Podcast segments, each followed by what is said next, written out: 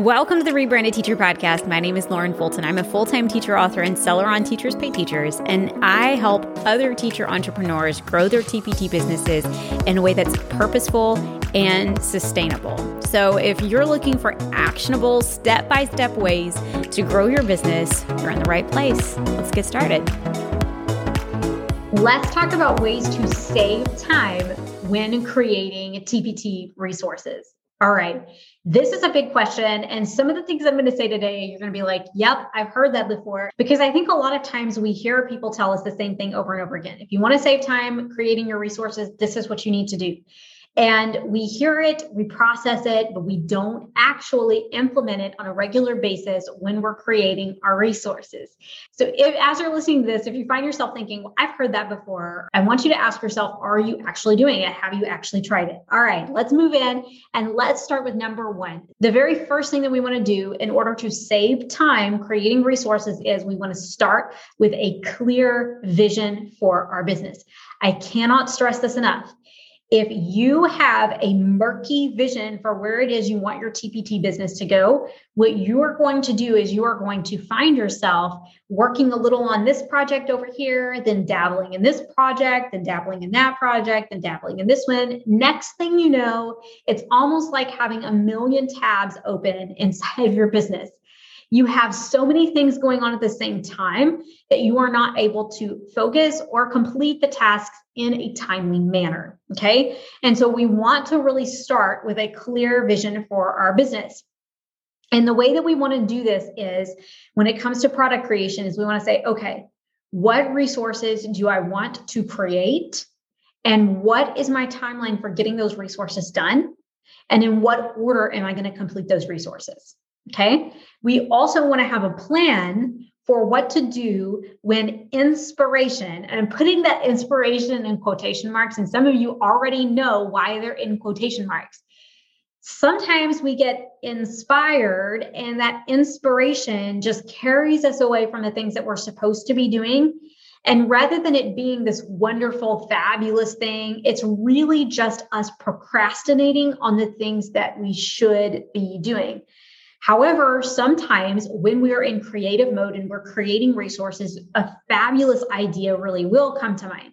And so we need to have a plan for what to do when inspiration hits.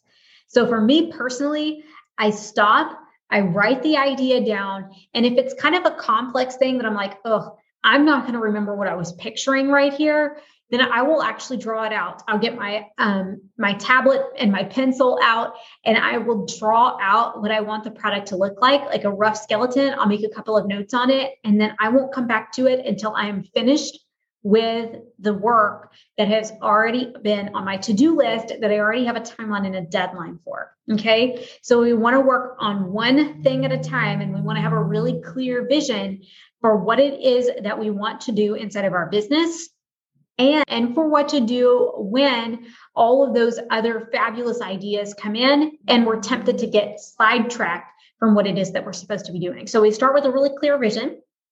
We know what it is that we want to create. Once I know what it is that I want to create, I want to make sure I have templates for every single piece of the process. I'm going to create a template for the product itself. And by template, all I mean is the outline, this is so that I'm not having to go in and copy and paste um, terms of use from another resource into this resource every single time. This is so that I'm not having to go in and find the clip art artists every single time to credit them. This is so that I'm not having to type out the directions or copy and paste directions every time.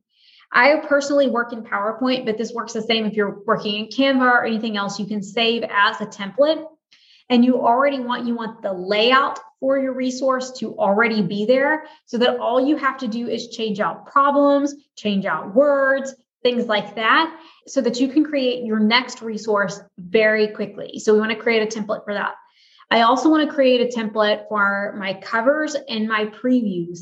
And this is pretty much before I start creating all of my resources.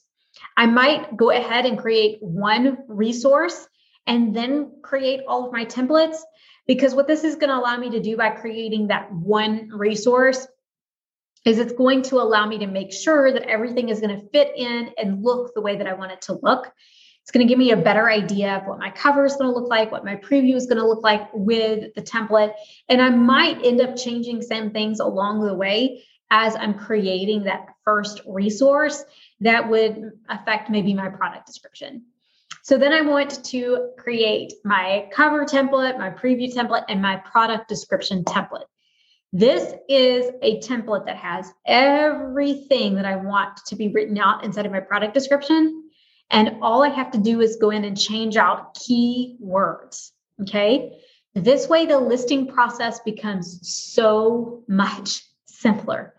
And it's going to allow me to focus on one thing at a time. And it's going to allow me to do something called batching, which is our next point. We want to make sure that we are batching our resources. We want to batch each step of the process. Now, batching looks different for everyone, but batching basically just means that you are completing the same task over and over and over again. So, for example, when I'm batching, I sit down, I do about five resources at a time. You can do more than that, you can do less than that, but I found five is a nice even number.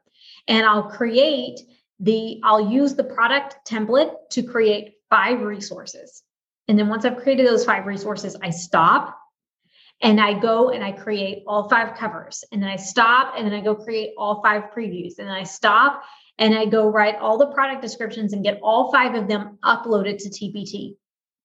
And then I go back and I do the next five products. Okay. So this allows me to focus on one thing at a time. It also helps me personally to feel like I got more accomplished during the day because I created five resources today, or I created five covers and previews, or I got five products uploaded. And it really kind of helps with that. But this is a little bit of a strategy on my end. I feel like when I'm uploading those five resources, it's much more worth it to me to go ahead and say something to my audience if I've put five things out there. Because if I'm just putting one or two products up at a time and I'm just uploading them as I go, then yes, they're getting more emails. My followers on TPT are getting more emails from TPT about my product. But when I first release that product line or when I'm putting a set of products out there, if the resource that they see and they're only seeing one or two products and neither one of them are a product that they need at that moment, they're probably not going to go peruse through my store and go browse. But if I put up multiple products all at the same time, what I've found for me personally is that there's a greater chance that there's something that I'm uploading that a buyer is going to be interested in. So they may not be teaching one of the two products that I put up, but they might be teaching one of the five products that I'm putting up, right? There's a greater chance there's going to be something that's relevant to them when I'm uploading that many at a time. And so it's more worth it to me to let them know, hey guys, go check out these new resources, or hey guys, take a look at these new products right here. I'm so excited to tell you about them. And because I have a greater chance that there's actually something in that upload that they need. All right. So that's one of the perks of batching. It not only allows me to focus on one thing at a time, which research shows allows us to be more productive and actually allows us to not only focus fully on the task at hand, but to do so in a way that is less overwhelming and produces a better end result.